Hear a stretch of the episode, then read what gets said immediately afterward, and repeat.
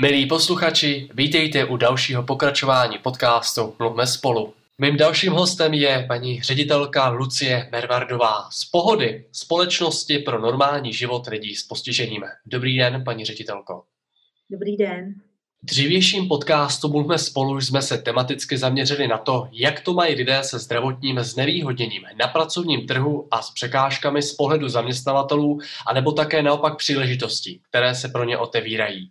Jakou máte zkušenost vy, paní ředitelko? Protože vím, že provozujete dobročinnou kavárnu Bílá vrána. Jak to máte v současné době s ohledem na pandemii COVID-19?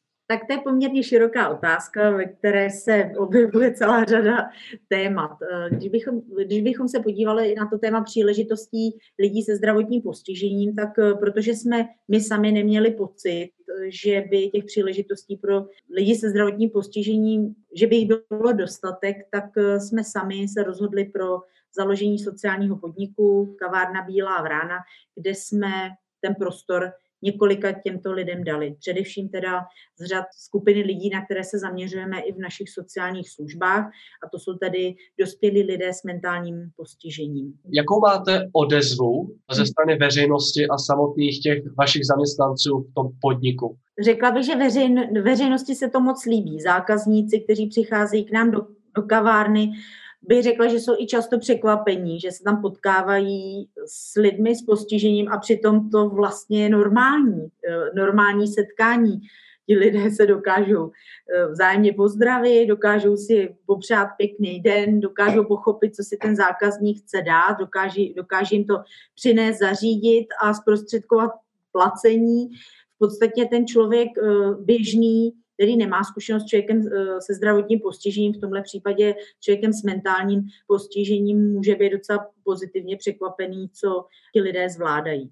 A na druhou stranu pracovníci vlastně té naší kavárny, když jsme se jich ptali, co jim to vlastně dává, ta eh, práce u nás, tak říkali eh, velmi často, že moc baví právě ten kontakt s lidmi, že si rádi popovídají, že je baví vidět, že jsou spokojení, když odchází, že jsou i překvapení právě, že to je baví, že jsou překvapení uh, ti zákazníci z toho, jak to v kavárně vypadá, kdo tam pracuje a že to má i určitou úroveň. A samozřejmě, že si taky přivydělají peníze, které většinou mají třeba invalidní důchod a někdy příspěvek na péči nebo na, eh, na další potřeby, ale mají možnost si ten příjem měsíčně zvýšit. Vy jste mluvila o tom, že pro lidi se zdravotním znevýhodněním je důležitý kontakt s lidmi. V čem je to pro ně právě překážkou nebo výzvou, když se bavíme o kontaktu s lidmi? Já bych možná ještě uvedla možná na pravou míru to, že vlastně i ti lidé se zdravotním postižením jsou úplně stejní jako my všichni ostatní. To znamená, někdo tu potřebu potkávat se s lidma má větší, někdo menší, někdo žádnou. Eh, že v tom je možná potřeba ty lidi vnímat víc norm, jako, normální, jako normální lidi, že mají prostě spoustu, eh, že mají ty potřeby úplně stejné jako lidi, kteří zrovna nemají třeba mentální postižení, mají třeba úplně zase něco jiného. Přece jenom pojďme pojmenovat to, v čem je to největší výzva pro ně. Je to mnohdy něco, co je vlastně limituje to, co vidět nejde, je to jejich třeba mentální stav, je to nějaká odvaha vůbec někoho oslovit, může to být uh, nějaká jejich třeba nejistota sám se sebou a oni se k tomu postupně dostávají, že třeba nabírají sebevědomí někoho oslovit. S čím nejvíc jako zápasí? Já bych řekla, že je potřeba si uvědomit, že ta škála těch lidí je opravdu široká. Jo? Někdo vůbec nemá ambici se do zaměstnání vrhat, když to řeknu. Mm, ale vedle toho jsou lidé stejně zase jako v běžné populaci. A ti, co se teda rozhodnou, že by chtěli takhle pracovat, tak bych řekla, že tak, jak to sleduju zvenčí, samozřejmě, já nejsem nikdo z nich, ale tak, jak to sleduju zvenčí, tak pro ně je asi hodně náročný dostat těm požadavkům té společnosti, která jim třeba taky do té doby nedala moc příležitostí se celou řadou věcí naučit. To znamená třeba i přílišná podpora rodičů nebo i sociálních služeb různých je neuč, nenaučila samostatnosti, nenaučila je třeba i běžným společenským zvykům a návykům. To znamená mnohdy ani to mentální postižení, když to řeknu, není tak silný jako určitý věci, které je nikdo nenaučil, jako třeba když vyrůstáte v běžní normální rodině, tak dostáváte do vínku i spoustu dovedností, které v průběhu života vás ty rodiče třeba naučí, ale někdy přílišná podpora těchto těch lidí jim znemožní být jako samostatnější, příliš ochranářská tendence všech různých zařízení nebo i rodičů je neumožní získat zkušenosti. A to znamená, že oni někdy jsou ve 30, ve 40 letech někde na startovací čáře a už by mohli být mnohem dál a učí se ty věci, bych řekla, tím pádem složitěji a mají větší obavy. A řekla bych, že velkým handicapem pro ně je často právě to okolí, kterým říká, tohle nedělej, aby se ti něco nestalo, tohle radši, radši ne, to neskoušej. Jo, takže oni vedle sebe potřebují mít lidi, kteří dokážou trošku předvídat, co by se mohlo stát, ale zároveň je nestrašit. Takže to očekávání, aby vlastně dokázali, že jsou schopni mnohých věcí a že potřebují důvěru a že potřebují přiměřenou pomoc, aby dokázali ty věci dělat. To mně připadá jako, že je určitý úskalí pro ně těž, těžkost. Paní ředitelko, troufám si říct, že podobně zaměřené organizace i samostatně vy na webových stránkách mluvíte o normálním životě. Pojďme se na něj podívat, na normální život. To znamená, potřebuji si nakoupit, potřebuji někam zajít něco vyřešit, potřebuji někam přejet eh, na druhou stranu Prahy. Pojďme si říct a pojmenovat si ty překážky, se kterými se setkávají lidé se zdravotním znevýhodněním v normálním životě. Zcela jistě, když bychom vzali lidi se zdravotním postižením unblock, tak to jsou už jenom překážky třeba architektonický a tak to asi není věc, kterou bychom museli nutně zmiňovat, ale faktem je, že když se dostanete do situace, že třeba máte na chvilku hole, jako myslím třeba berle, nebo že někomu vezete kočárek, nebo někoho vezete e, na vozíku, nebo s někým jedete a pomáháte mu prostě na vozíku, tak rázem zjistíte, co bariér různě prostě ve městě i jinde je. A že je docela komplikovaný e, se kolikrát v tom městě vymotat tak, abyste někam dojeli tak to jsou jedny bariéry. Pak to jsou ty bariéry, bych řekla, v očekávání ostatních lidí. Ta nedůvěra, že ten člověk se zdravotním postižením různého typu je schopen by mnohých věcí. To bych řekla, že je taky veliká bariéra.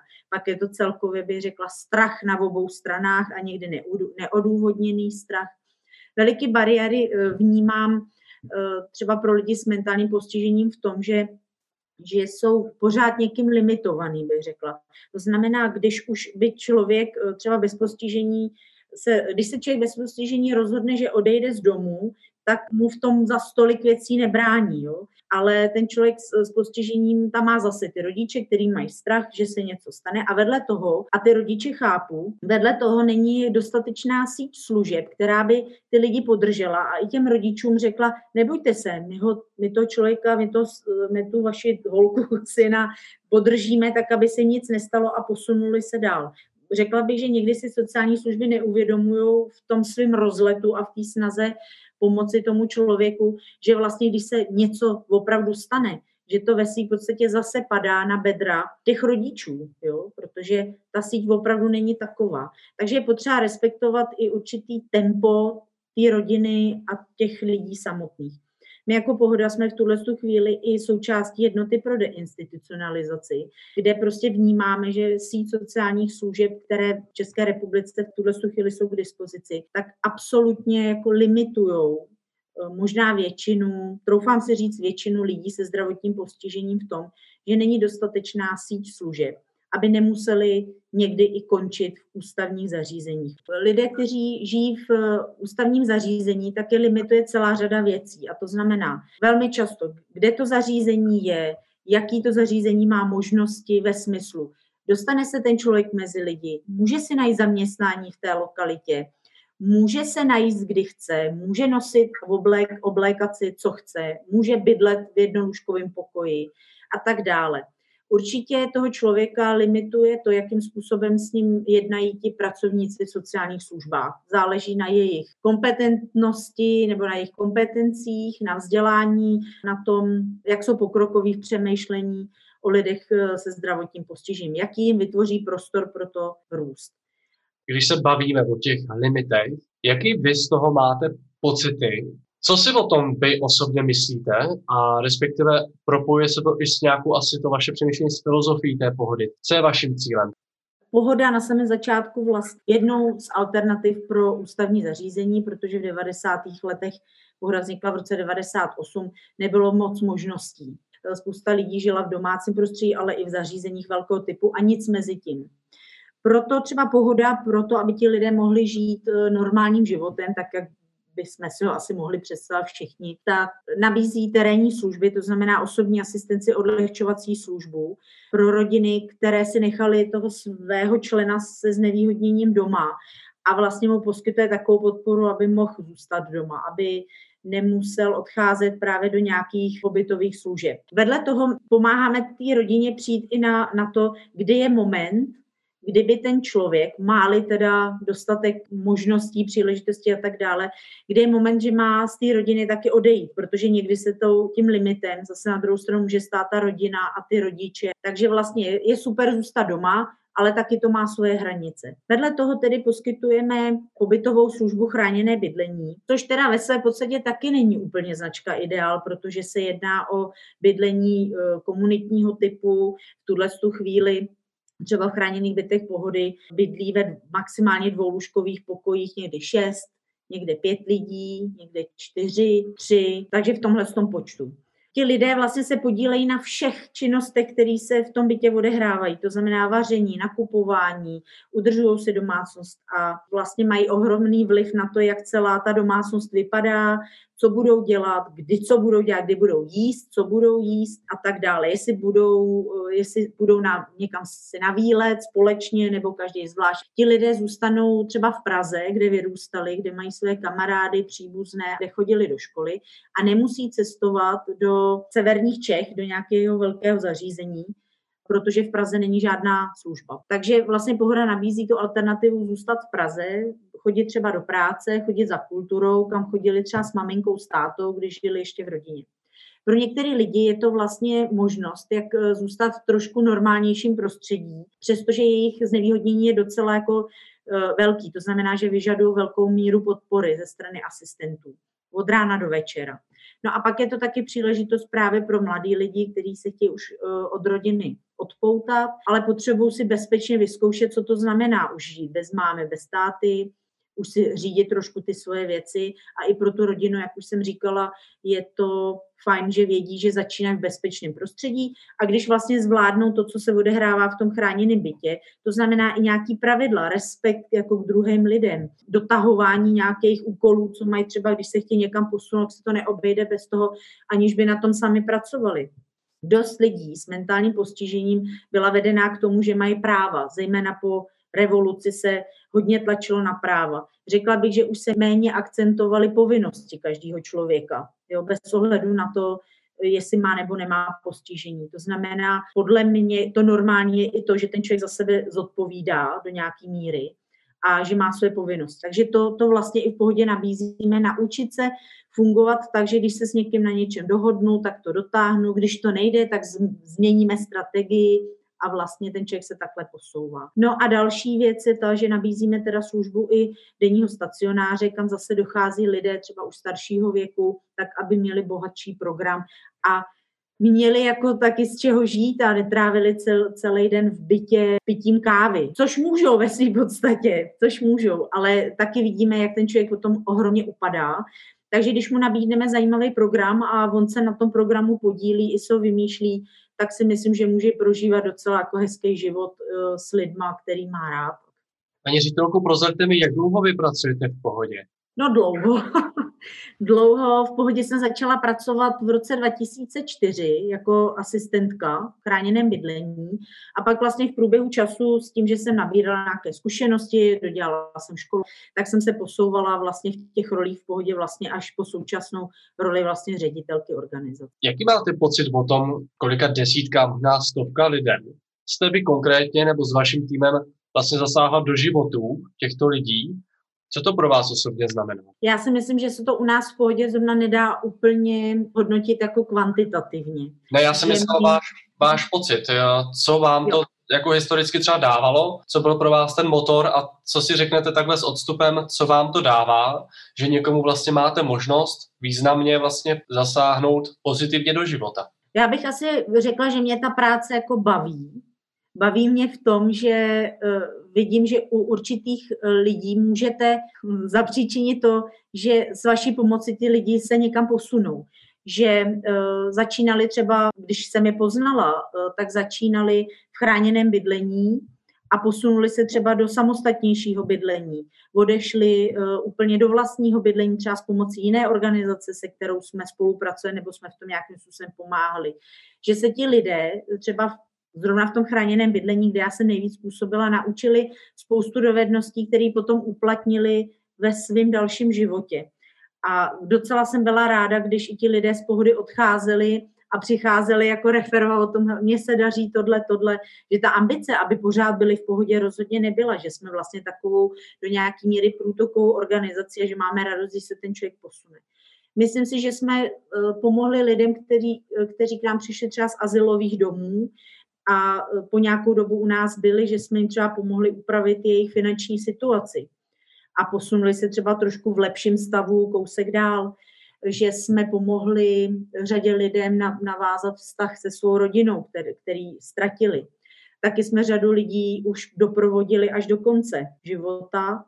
Myslím si, že jsme eh, spoustě lidem, kteří byli v našich službách, kdyby jenom zpříjemnili hodiny, během kterým jsme asistovali jim nebo rodičům jejím. Myslím si, že jsme určitě mnohým rodičům pomohli v tom, že si mohli odpočinout právě v rámci třeba odlehčovací služby, že si mohli zařídit své vlastní věci a že vlastně v té péči o to, o té, o to své často už dospělé dítě, že v tom mohli pokračovat dál, že třeba úplně nevyhořeli. Že jsme byli třeba i teďka oporou v covidu.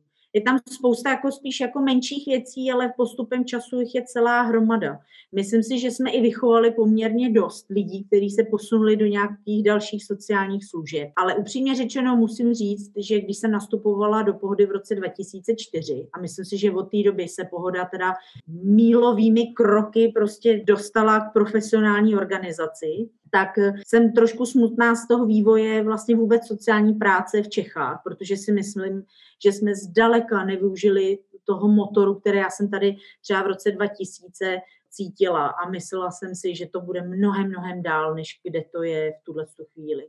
A řekla bych, že i prestiž celkově té práce, celkově té práce není zdaleka taková, jaká byla třeba v době, kdy jsem chodila ještě do školy na, na vysokou školu, když jsem začínala v téhle profesi. Vy jste zmínila obdivuhodný výčet, seznam těch věcí, co vlastně pohoda, vy, váš tým, vlastně čemu se věnujete.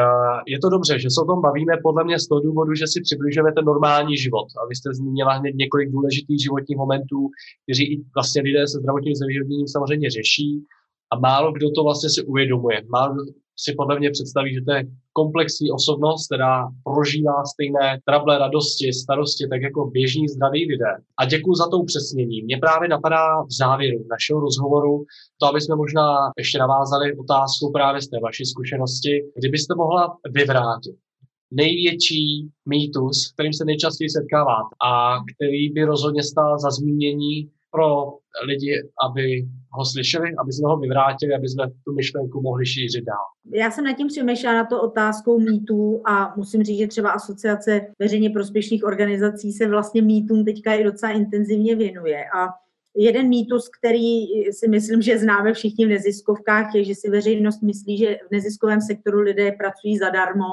a 24 e, hodin denně. Tak tak to není a myslím si, že kdyby to takhle bylo, tak eh, celá spousta organizací nemůže poskytovat kvalitní služby napříč jakoby vlastně různými obory. To je jedna věc.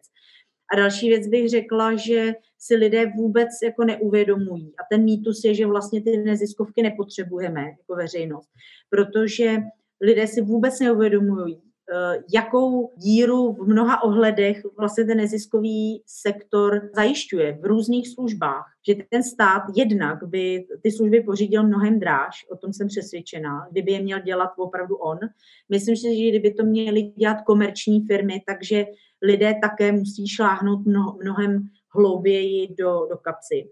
A pak bych řekla, že mýtus je, že tu práci dělají amatéři, nadšenci, mnoha ohledech to nadšenci a amatéři dělat nemůžou, protože by se to výrazně podepsalo na uživatelích, když to řeknu. Nejenom v sociálních službách, ale zejména v sociálních službách je hrozně důležitý, aby to dělali lidi, kteří mají i nějaký odborný základ, si myslím.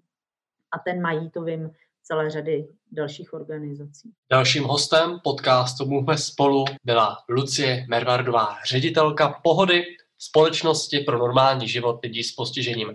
Paní ředitelko, moc vám děkuji za pohodový rozhovor a za váš pohled do této zajímavé oblasti s neziskových činností a přejeme vám hodně štěstí, pevného zdraví a hlavně spousta energie do dalšího pokračování. Já děkuji moc za pozvání. Těším se na vás opět za týden v pondělí 1. února.